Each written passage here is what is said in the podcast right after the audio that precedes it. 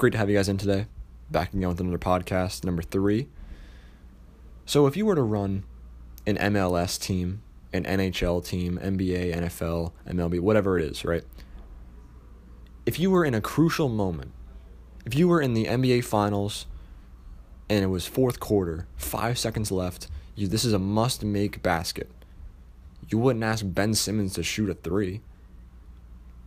You wouldn't ask a fullback to run a five yard carry for a touchdown in the Super Bowl either.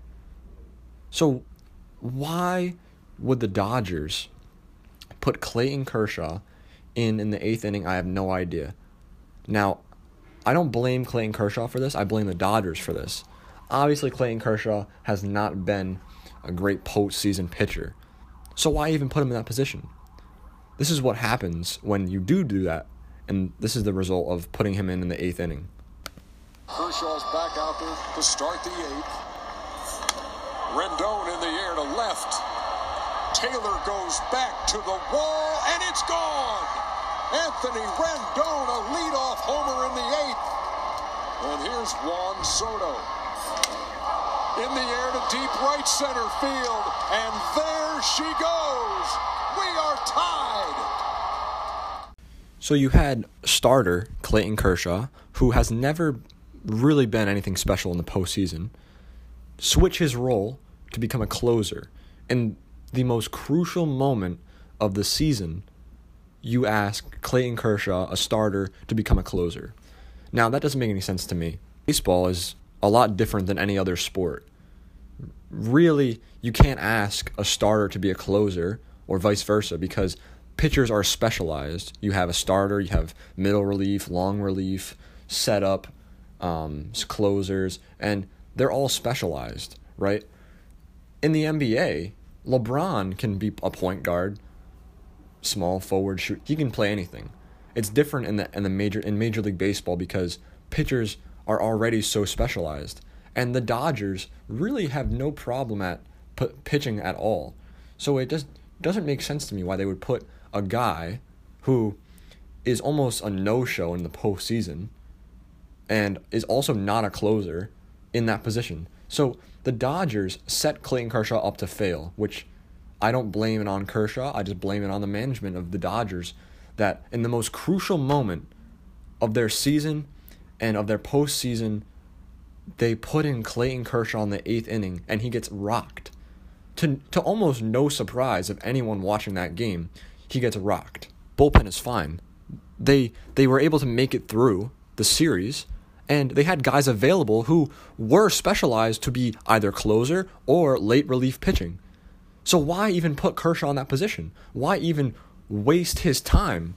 Waste your time as a Dodgers coach or manager and waste Kershaw's time and even make him look bad in front of all of the fans. Like why would you do that? The Dodgers had no problem at pitching. They were fine at pitching. But they brought in Clayton Kershaw as a closer. Pitchers don't normally do that unless it's literally the last resort.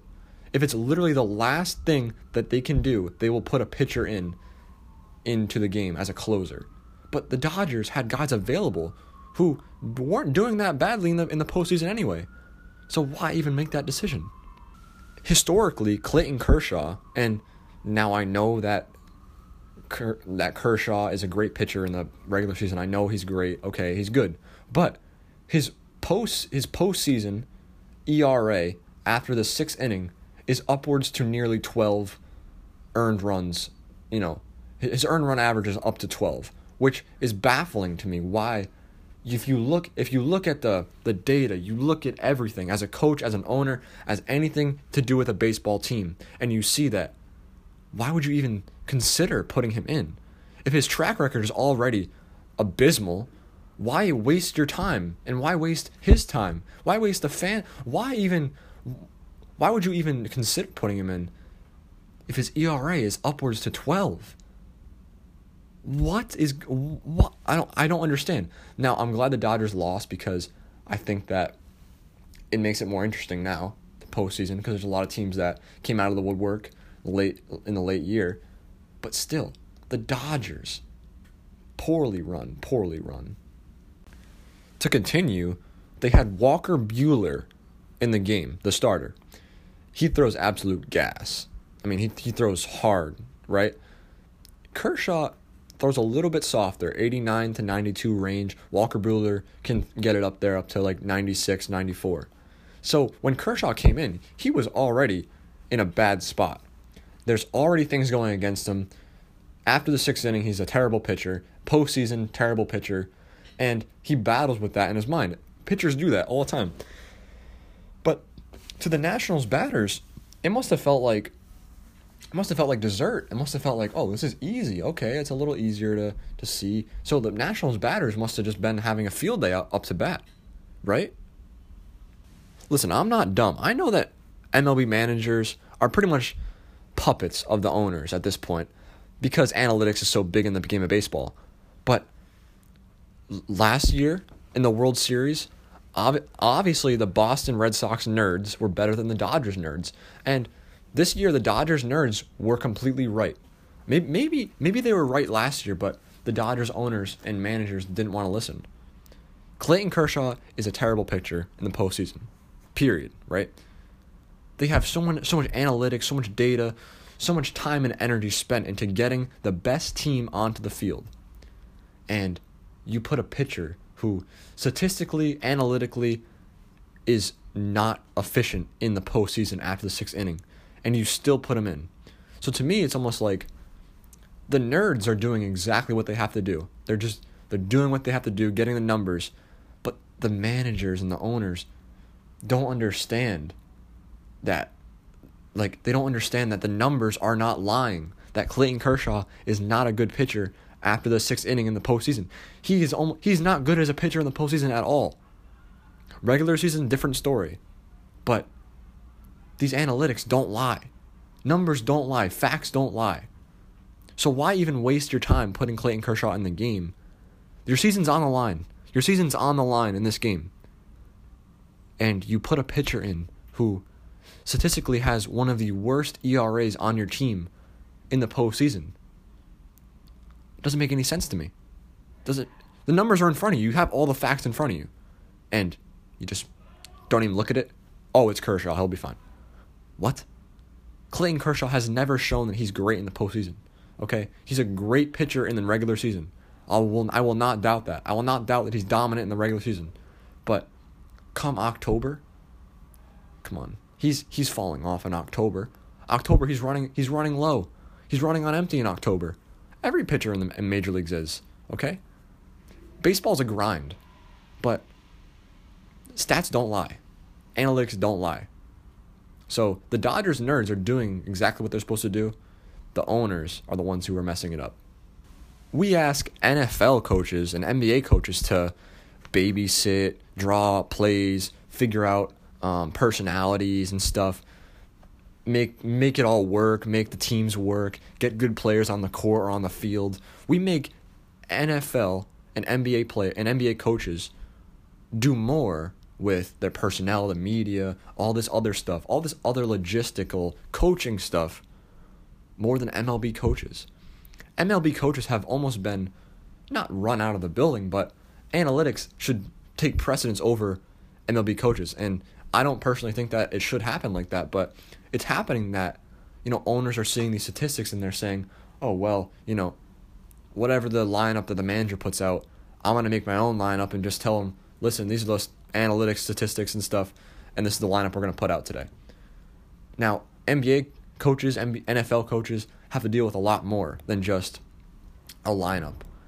The media, attention, personalities, all that stuff.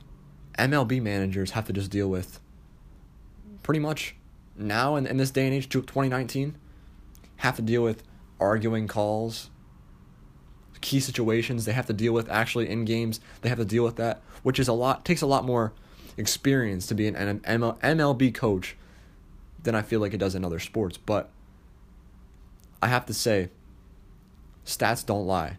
So managers, coaches, don't overlook stats because most of the time they're true.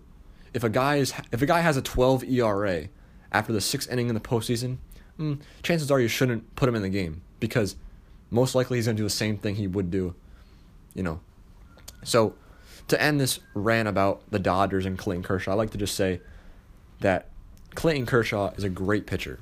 I don't doubt that he's a great pitcher. It's great, but you can't overlook stats, especially in the major leagues, because analytics and stats are so important to a team's success now.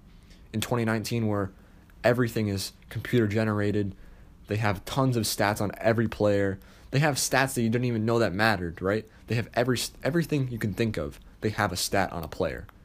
And for them to have Kershaw at all these stats, years of picking up stats, picking up analytics, getting data, and they still put him in the game with the season on the line. The season on the line. This isn't game one. This is the season on the line, win or go home, and they blew it. Kershaw didn't blow anything. He just pitched the same way he would pitch whether or not um, this was any game. He pitched the same way that he would in any postseason game. But for the coaches, for the managers, for the owners not to understand that the stats don't lie, that these numbers are calculated through years of looking at uh, every year, postseason, regular season, everything. They don't lie. So Kershaw's not at fault. It's the Dodgers who at fault. Dodgers fans should be very angry at this because a lot of Dodgers fans know. I mean, some of them are pretty stupid, but you see online they're all yelling and screaming and stuff. But honestly, the only person they should be mad at is the owner of the Dodgers, right? They they they should be mad at the ownership of the Dodgers rather than Clayton Kershaw because they knew what was going to happen when Kershaw came in the game. Maybe a few of them were hopeful that it, he would turn things around, but stats don't lie. Facts don't lie, right? Although it would have been nice for Kershaw to, oh, come out of this slump, you know, in the postseason, get the Dodgers a win, Cinderella story, happy ending, you know, all that stuff. Facts don't care about your feelings. Facts don't care if you want it. Facts, facts and stats don't care about anything. They are just looking objectively at a player's progression and stats and analytics. So, for the ownership to even think it was a good idea to put Clayton Kershaw on the game is just beyond me. They should all be fired. They should all be fired. The Dodgers, the Dodgers team is filled with a lot of good players. Pitching is one of their weaknesses. Postseason pitching is a big weakness, but you have guys. You have guys who are meant to be closers, who are meant to be long relief, meant to be middle guys. And you put Clayton Kershaw in the game when he has been nothing but subpar his whole career in the postseason. You put him in the game over a guy who is from from college and up has been known as a specialty pitcher, a closer, a late relief, a setup. You didn't do any of that. You put Kershaw in the game and said, "Oh, good luck. We'll see. We'll see what happens, I guess." Come on. You knew it was going to happen. Kershaw has been nothing but pathetic in the postseason. Pathetic and you put him in the game, season on the line, season on the that that would be exactly like if Brad Stevens asked, I don't know, Daniel Theis to hit a game-winning three-point shot with five seconds left. A lot of people who aren't from Boston would say, "Who the hell is Daniel Theis?" Okay, Daniel Theis is the power forward for the Celtics, but he cannot shoot at all. I, I do not like him at all. I don't think he's a good shooter. But it'd be the same thing if, you know, Ben Simmons or whatever, who hit a three one time in a game. The coach was just like, "Oh, okay, five seconds left, fourth quarter, finals in the line. Here you go, Ben. Um, yeah, hit a three point shot at the buzzer.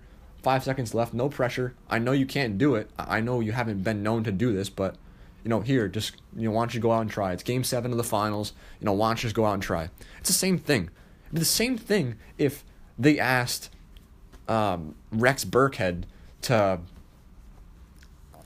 go route down the sideline for a, a Patriots Super Bowl win. It'd be the same thing if you were at the goal line and you asked your fullback to, you know what, don't power run up the middle. I'm actually going to pitch it to you as the outside. And yeah, just try to, you know, fullbacks are not fast. Generally, they're not fast. So it'd be like that. Super Bowl on the line, two seconds left in the game. You say, oh, you know what? We're going to pitch it to the outside of my fullback and see what happens. Most likely he's going to get tackled at the two yard line, right? You don't ask players who who don't normally do the job well to do things well when they're not statistically when they're not built for that moment. So why Clayton Kershaw went out in the eighth inning to pitch makes no sense to me at all.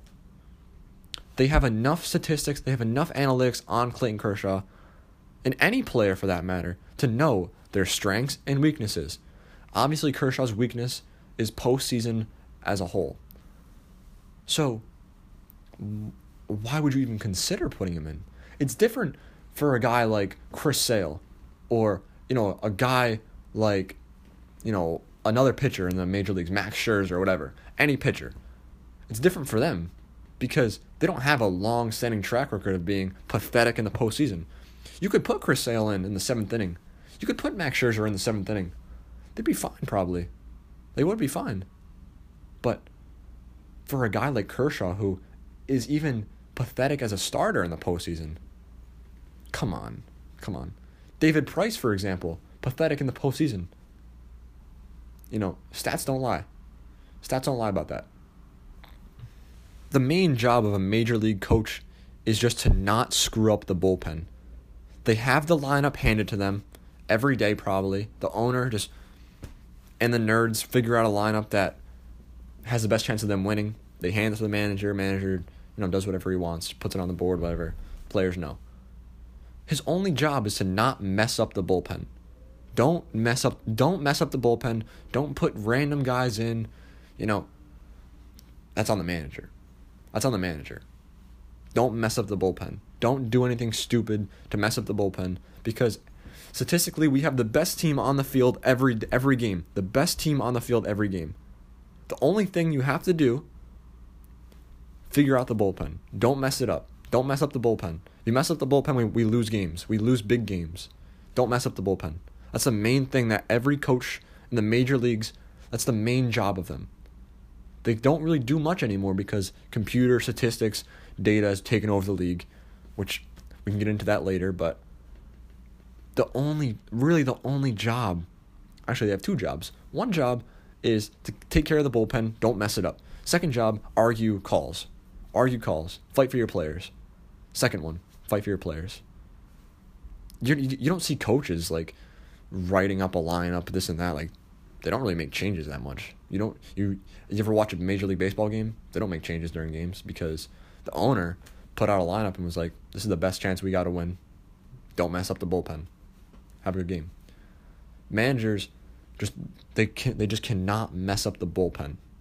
That's the main thing. You have everything else in front of you. Best hitters you have, best fielders you have. Don't mess up the bullpen.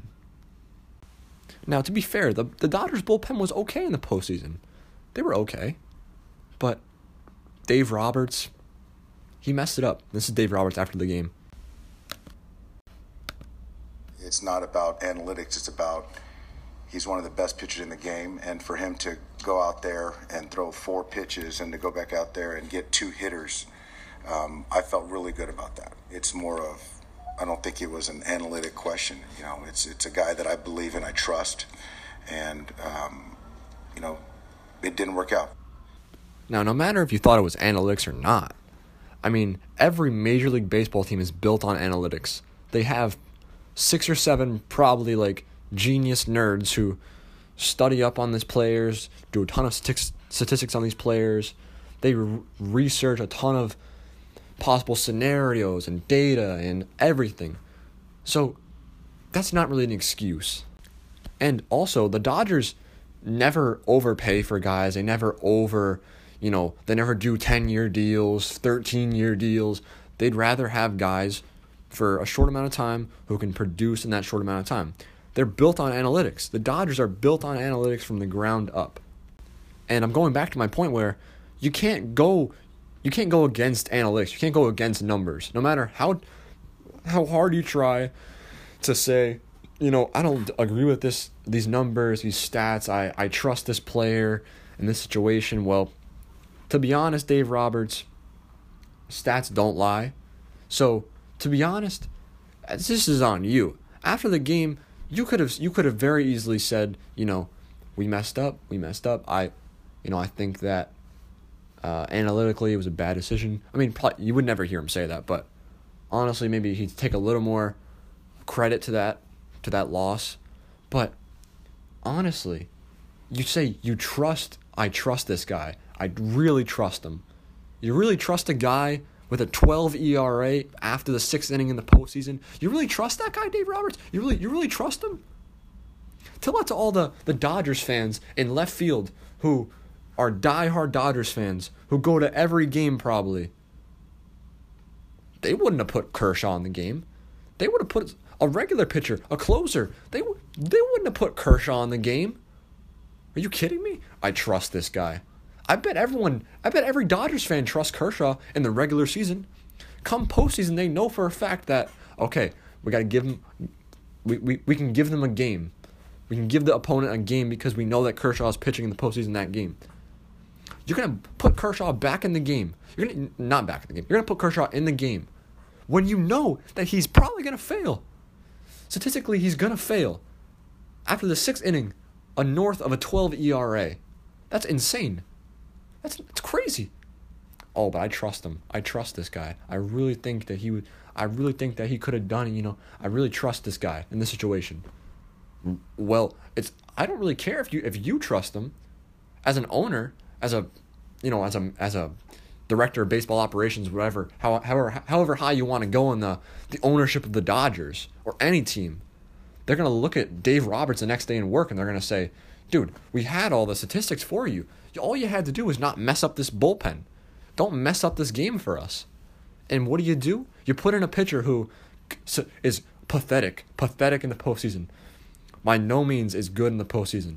You want to put him into the game.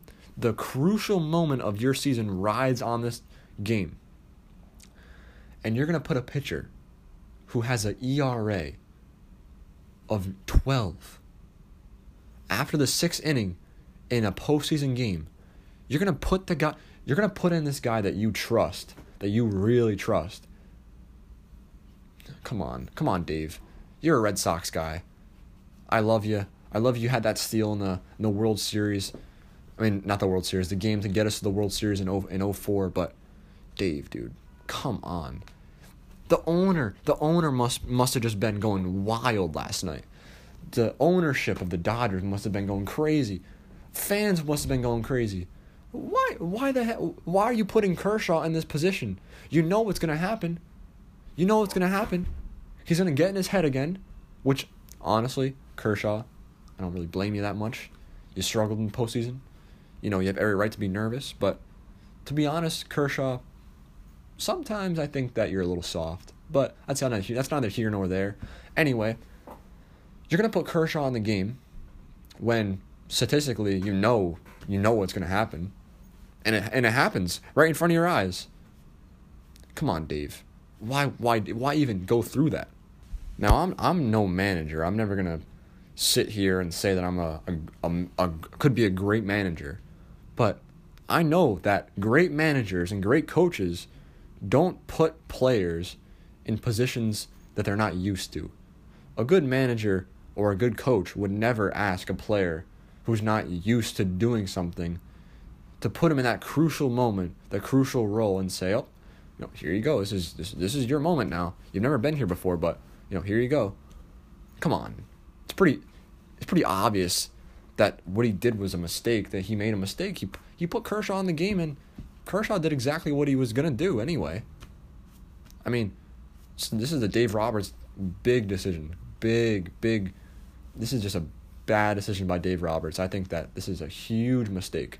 This is why they lost. So in the NFL, I would consider wide receivers, flashy wide receivers, mm, flashy tight ends, you know, maybe a flashing running back in there too.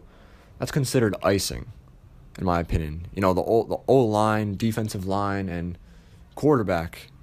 Quarterback you need. So all defensive line, offensive line, and quarterback would be the cake. The icing cannot save a terrible cake, right? The cake can save a terrible icing if if you really messed up the icing, people can just scrape it off and just eat the cake, but no one's just going to eat regular icing. No one's just going to like eat icing out the out of the container. That's unhealthy, right? And it's unhealthy for a young quarterback such as Baker Mayfield to have the icing overtake the cake, right? Have to have Odell as the icing to some sort of hinder the cake's taste, right? You can't scrape Odell off. You can't just keep him away, but consider a trade possibly. Because the cake, the cake is already pretty bad. The Browns cake is bad, right? The icing, the icing's a lot the icing's better than the cake, but the icing cannot save the cake because no one's just going to want to eat regular icing. So the Browns have problems at offensive line, quarterback Baker Mayfield is, you know, not a leader, has problems at times containing himself when talking to the media. Defensive line is okay. Myles Garrett is a, some promising guys on the other side of the football, but Odell cannot save this team.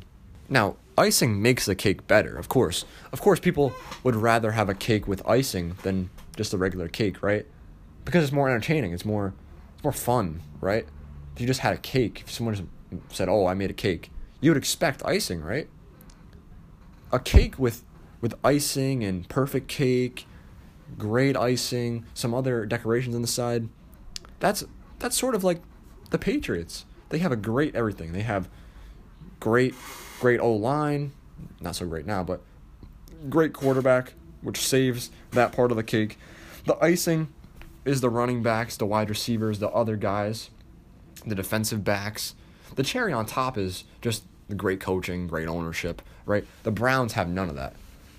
The Browns just have icing at this point. They just have guys who are flashy and guys who, you know, try to save the cake, but can't really. They're not. They're not talented enough to save the whole cake. When you're making a cake, right? I, I I'm not a big chef or anything. I'm not a big cake guy. I don't really make cakes a lot, but you know, you figure out the cake before you figure out the icing right? You don't want to do too much at once. You figure out the cake, you make the cake, and then you can go buy icing. You can then you can go buy sprinkles or you know whatever fruit, whatever you want to put on your cake. But the cake comes first. If you have a terrible cake, the icing doesn't matter. The icing's not going to save it. So if you have a terrible cake, if you have a terrible offensive line, a terrible quarterback, not Baker's not terrible, but if you don't have the the sustenance in that cake, if you don't have the the good ingredients in that cake, the icing can't save it. Nothing can save it. The cake's just going to be bad. The team will be bad, right? And of course, the Browns also have Freddie Kitchens, who is just perfect for the media in Cleveland. Perfect, gives perfect answers, right? Says the the funniest thing sometimes, right? Yesterday he was asked about his his icing. He was asked about Odell, about well why why isn't he getting a lot of targets? Why isn't he getting a lot of receptions? And this is Freddie Kitchens had a great response. I'll play it for you right now. Why isn't he getting targeted more? Um, we have plays, uh, we have reads to go through. Coverage dictates that. Um, you know, there's several reasons, but you know, I think we threw the ball 24 times the other night and he got targeted six times. So, uh, you know, I don't know what the magic number is. I don't, I don't think Odell's bad by any stretch, but I think Odell's more icing, you know, he's he's more extra, you know, right? He's like the he's like a, a Corvette or a Ferrari, right? He's like in the last podcast I, I mentioned how the Browns household would be, you know, with a, a household with a baby, a dog, a Ferrari, a pool, a trampoline, all this all this extra stuff, right? But I'd say that their house is, is terrible. They the walls are bad, you know, they have no security system their stairs are breaking, but they have all this extra stuff to to pretty much hide everyone from seeing that their their house is trash on the inside. On the outside, they've painted it up nice. They they've got a nice car in the garage. They've got a nice dog. You know, they've got a young a, a young baby and you know Baker Mayfield. But the inside of the house is just terrible. You walk in and it's just a mess. No no internet. They have no internet. They, they have no router, no internet, no walls, no stairs. The whole house is broken, right? But oh, no one sees that. No one no one notices, "Oh, you know, why is Baker not throwing the ball a lot, you know, in games? Why is he usually on the ground?" Bad security system. No offensive line. Oh, but you know, he's got a they the house still has a Ferrari, so I don't know. They they still drive that thing around. Well, they could trade that thing in. They could trade that in for, you know, better security system, better walls, better stairs, better infrastructure. But nah, you know, I think I think I think we'll just leave. We'll leave the the shiny Ferrari out in the garage so everyone can see. Oh, you know, uh, this this is a pretty functional house. You know, this, you walk by, you say, oh, wow, they got a Ferrari, they got a trampoline, they got a pool. Oh, this is, looks like a, this looks like a nice house. Yeah, if you ever walked in it, you'd realize that this house is is terrible. The Browns built their built their their new team from the outside in. They wanted the flashy stuff to mask the problems that they have. Their offensive line is a big problem. It's a big reason why they can't win games now. But they have a Ferrari and people are asking them, "Oh, you know, why don't you why don't you target Odell more? Why don't you do this? Why don't you?" It's almost like like the Browns fans and media are wondering like, well, what's what's the reason why they're not winning games? You know, what's the reason why they can't seem to to figure it out? It's because they have a, they have terrible offensive line. They're it's it's just it's just awful. Like team teams with bad offensive lines aren't can't be saved by a running back. They can't. The Dallas Cowboys have great offensive line. Zeke does great, Dak does great, the whole team does great, and everyone gets paid. Everyone gets paid because that offensive line is doing their job. So everyone on offense looks a lot better. Everybody on the offensive side of the ball looks a lot better. Dak looks a lot better. Zeke looks a lot better. Amari Cooper looks a lot better. Randall Cobb, Jason, everybody on that team looks a lot better. The Patriots, for example, have had great offensive lines in the past.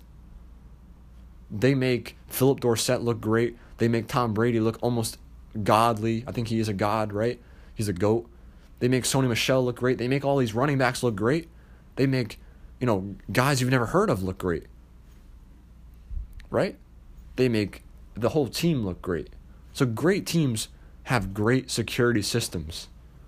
They have great infrastructure. They're built from the ground, which is the offensive line, the defensive line. They have they have built from the trenches up. The Patriots aren't that flashy. They don't have that. They don't have a Ferrari. You know, they just have three cars, right? They have they don't they don't have one electric running back. They got three pretty good ones. They probably have if I was going to say they have probably a Mazda. You know, they have a Toyota Highlander maybe. And, you know, they you know, screw it. They have a Honda Pilot in there as well. Pretty average safe cars, great market cars, great value, right? You know, and they have some pretty good wide receivers. Flash Gordon, don't worry about his name, Flash. Don't don't worry about that because when he's in New England, he's totally different. He's not flashy. He just does what Bill asks, and gets the ball. Tom gives him the ball when he thinks it's good. Right? Flash Gordon is not anything flashy in New England. Neither is Edelman. Now Gronk was flashy, but Gronk was flashy because he was he was flashy and it worked because he was also he could also produce on the field. He could catch passes. He could do he could he was crazy for the Patriots. He was a little flashy, but it made the Patriots feel a little lighthearted. It made them feel like, all right, they're not that serious. You know, they have this guy Gronk, so it made it made them feel like, all right, you know, Patriots can do it. I guess the whole league can do it. Well, now everyone there, everyone's getting, everyone's going out and getting three wide, three running backs. You know, they got to do. Oh gosh, Patriots are doing this run by committee. You look at you see the 49ers, you see the Eagles, you see teams now who are on the rise, Seahawks, teams who are on the rise are thinking, well, you know, if the Patriots can do it, maybe we'll think about doing it. So you notice how the Seahawks are doing great this year, the 49ers are doing great this year, the Eagles I'm not going to comment on because I'm not an Eagles fan. I don't care for the Eagles one bit. But anyway, teams who have moved on from traditional all right, we need a good quarterback, a good running back, and a good wide receiver.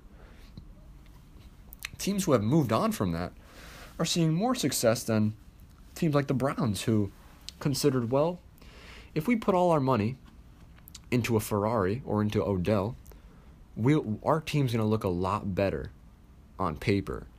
But don't, don't please please for the love of God, don't ask us to be good in the fourth quarter when Odell's tired, when Baker's tired, and we have no support in the offensive line, and Nick Chubb's trying to run the ball, but he can't because the four guys up front aren't that good.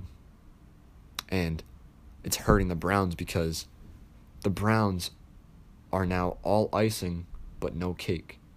They have essentially baited everyone, baited all Browns fans. They they could have put cardboard and they could have slathered up icing on it. And fans were like, "Oh, that looks like a nice cake. You know, it looks like a great cake." I'm telling you, I'm telling you, they have no infrastructure. It's the same thing. Their house could be the most insane outside house you could ever see. They have a great car, great paintings, you know, but the second you walk in, you just see it's a mess. It's a mess. The Browns never win anything because the Browns don't understand that you're not you're not going to win with just one with one flashy guy. It's going to distract you. It's going to distract everyone from the reality that this team is not good because we can't seem to play well in late games because our guys are tired and our offensive line is sorry. Our offensive line is awful. This isn't the NBA, right? This isn't the you, in the NBA. You need you need at least at least two at least two good players. You know, if you want to win a championship, you need at least two two stars, right? Every team's doing it now. And it's smart because you follow a trend and it's to work, right? Not every team's to win the finals, but teams are to have a chance, right? Look at a team like the Clippers. Paul George and Kawhi probably going to win the championship. You look at guys in the East next year when you have KD and Kyrie, you know, you still you pretty much still have Steph Curry and Klay Thompson, but now Klay Thompson is injured, so you have Steph Curry and D'Angelo Russell. Leagues nowadays are built on they're built on some sort of thing where if one team is doing it and it's going well, why doesn't everyone just do it? The Warriors for years had it figured out. Okay, so we gotta we gotta pay we have to pay basically three guys big. Three guys big who we know are to produce, and we'll make it to a few finals. They did that. KD, Steph, Klay. They had other guys. They had other pieces. They had the cake because they still they still had a good cake. They still had Draymond Green. They had Andre Iguodala for a number of years. Heck, I'd even say they had Andrew Bogut. Okay, they had they had guys who could fill those spots and who could be the cake, but they also had some good icing in there too. Now, they had it figured out. Now teams are starting to think, well, I'd rather pay big for two guys and then have room for for more cake, for more guys who we can slip in. The Clippers are doing that perfectly. They have Kawhi and Paul George. Now, Kawhi, you can argue, is an icing and a cake. You're right. Paul George, the same thing. Good players in the NBA are icing and cake. But players in the NBA are more brands. So Kawhi and Paul George are what fans see. They're the faces of that team.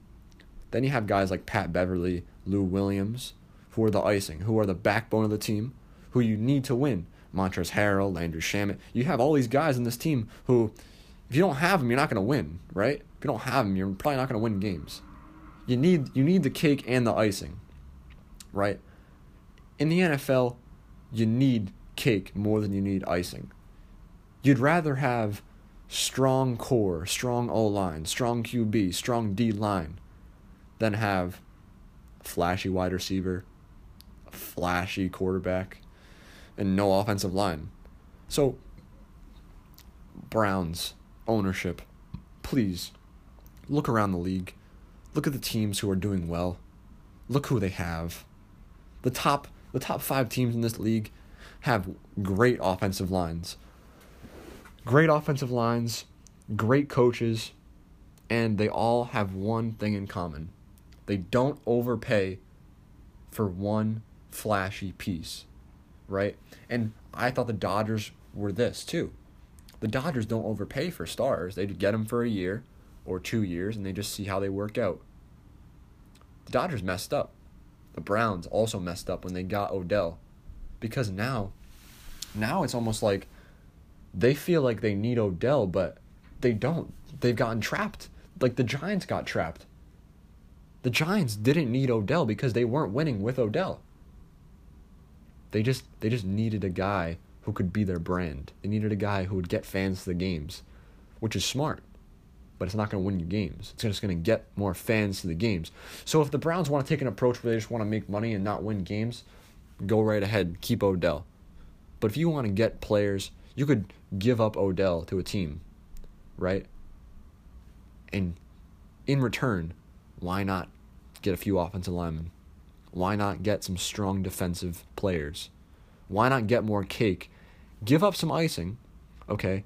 Give up a little icing, but in the end, Baker is going to become the icing, right? If you just get more cake, you get more cake.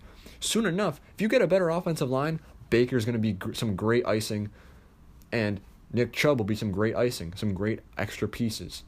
Baker right now has to be the cake. He has to be the cake.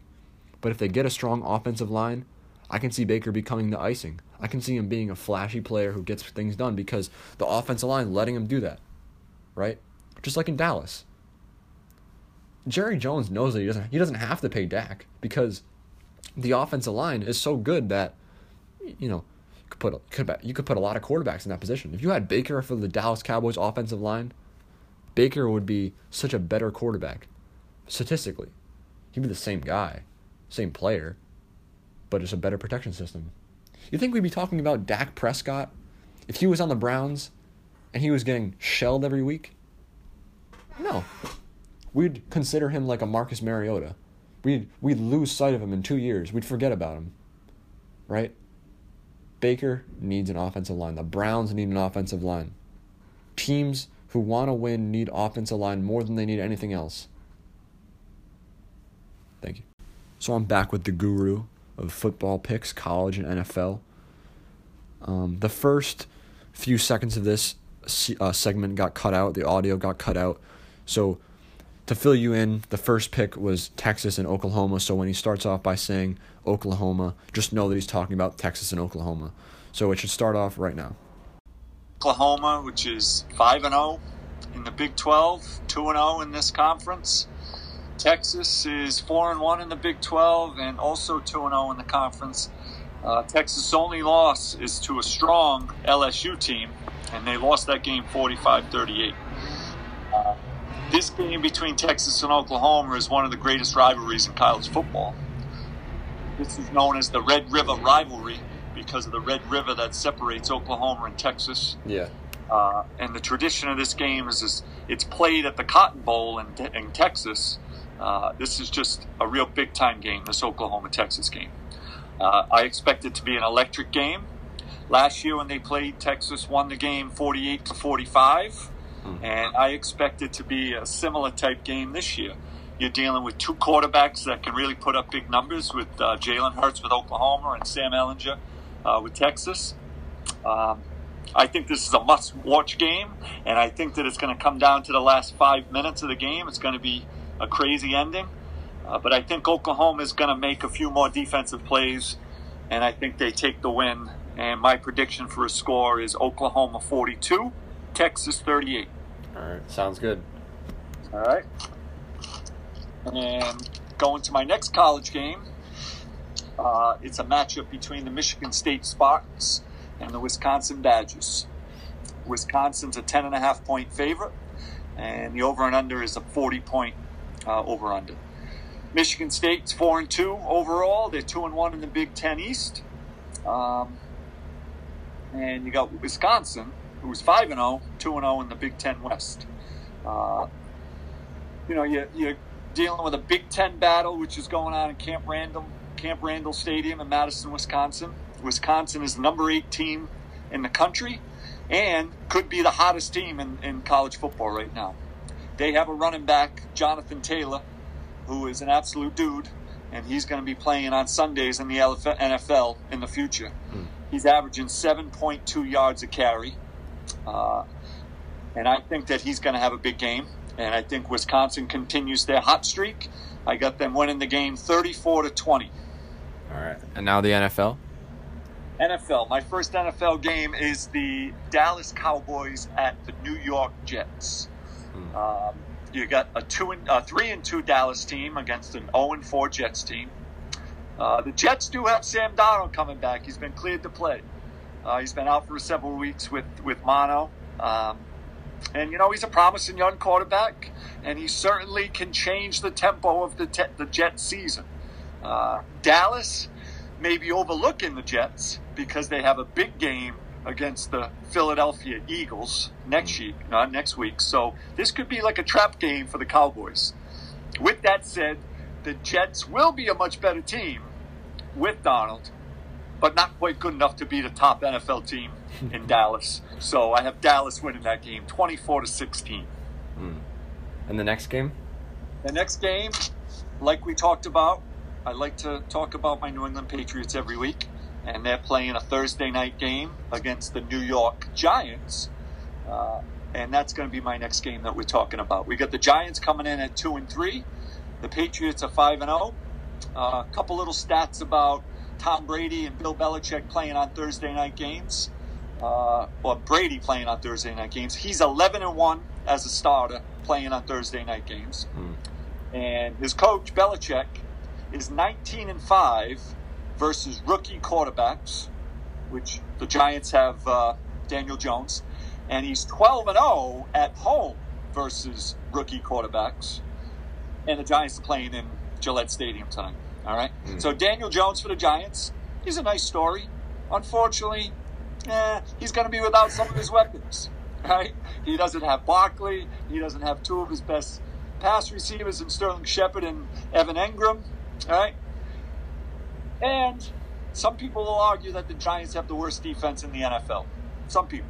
So you say what you want about Brady not having his offensive weapons and the old offensive line is struggling. But at the end of the night on Thursday, those that are doubting the Patriots are going to be doubting a 6 and 0 team mm. because they're going to win this game. uh, and just imagine how good they're going to be going forward when Dorsett finally gets healthy, when Burkhead finally gets healthy, when Julian Edelman gets to 100%, and then the best offensive line coach in the history of football, Dante Scarnecchia, mm. will eventually figure this out. And he'll get that offensive line playing at a championship level. So, New England Patriots 35, the New York Giants 10.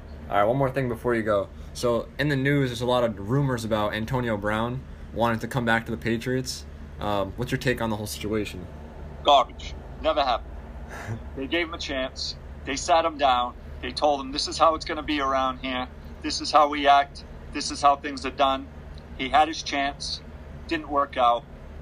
New England Patriots don't take him back. All right. Thanks again for another good week of picks. Good luck. All right. Good luck. Go Pats. So let's just shift to this. So Zion Williamson has played three NBA games, a few preseason games, a few summer league games, and he's already a star, in my opinion. He's already a star he has and he's brought in me to, you know to watch the Pelicans. The Pelicans, right? Not even Anthony Davis could make me watch the Pelicans. Zion is a star. Now, Zion had 29 points yesterday and now we're not to you wouldn't expect Zion to hit a 3 or hit a jumper, you know, late in a game. Zion brings something else to the NBA which you know is something that people have seen before but he's bringing something that is saying, well, I can score 29 points by driving in and dunking and laying it up and drawing contact, and I can score 29 points. And also, I can play a little defense too. I can also bring more people to watch my game. Now, Zion had it made for him to become a star. He had the best coach in college basketball, Mike Krzyzewski. One of the best shoe brands, Jordan, $90 million contract. He's also got the best vertical that Duke has ever seen, the league will ever see, in my opinion. Zion has star qualities, which not even he can contain. He's the one of the nicest kids I've ever seen in an interview. Very humble, very respectful. Zion knows that he doesn't have to be a tough guy. He doesn't have to be, you know, the chosen one or the king. He can just be Zion. He can just be the freak Zion that that people were watching when, you know, when he was playing in high school. Dunk compilations on YouTube. He can just be that same funny guy. He's still a star, but he's a star that everyone will like. He's not a star that is controversial. He's not a star where, oh, you either like this guy, you hate this. You can't hate Zion, no matter how hard you try. There's nothing you can hate about Zion. Zion is just Zion should be called the kid because literally he's just a kid who wants to play basketball, who wants to dunk the basketball, who wants to block shots, who wants to run up and down the floor. He's a kid who wants to play. He's a kid who wants to play. Now, nah, I've never met Zion, right? But watching him in interviews, watching him in practices and when he played at Duke, when he was in high school, Zion plays the game light. He plays the game with light, no pressure, no just he goes out there, does what he has to do. Zion's a star. Zion gets is going to get people to watch him. Zion is already probably getting he's Zion's already getting votes for the MVP. I'm sure of it. I'm sure that Zion's already getting votes. He's probably already in the race. Right? He's going to be close in the race. Or not even the season. The season hasn't even started yet. He'll be close, right? Zion's different. Zion's not like LeBron. He's he doesn't have a, a great story. He's not the chosen one. He's not, you know, the answer. He's just Zion. He doesn't have to be anything else but Zion because Zion is already great as is. Great kid, great he's a great person. He's someone that, you know, you would root for. My dad, for example, you know, never really watches the NBA, but he said that he would consider watching a few of Zion's games because of the way he played at Duke, of the way that he the way that he carries himself. We watched the draft together and my dad was like, "Wow, like, you know, that that's a kid. That's a kid that you want to have in your team. A kid that is just enjoying the moment, is humble, right? And this is no knock on Ja Morant, but when Ja Morant got drafted, it just maybe it was just because Zion was first and Ja was second, but Ja didn't show the same the same kind of character that Zion showed. Right? Ja's a great player. He went to Murray State, great player. I have no doubt about I have no doubt he's gonna be a great player. But you know, Zion showed more of this character is great. Thank you so much. Humble, you know. He just wants to play basketball. He wants to play basketball and he wants to watch Naruto with his mom. That's what he said. He said, I remember I watched, you know, some Naruto with my mom once or twice, right?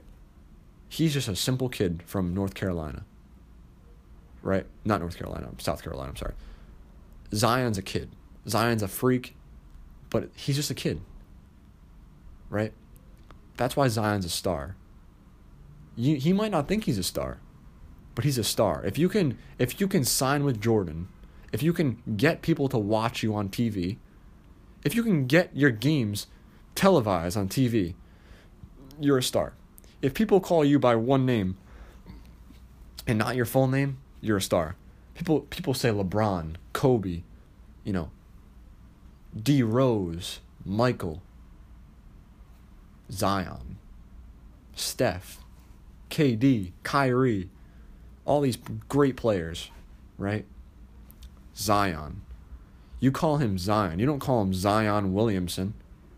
Because if you just called him that, he'd be a regular player. Just like you call Ja Morant Ja Morant. Right? He's just a regular old player.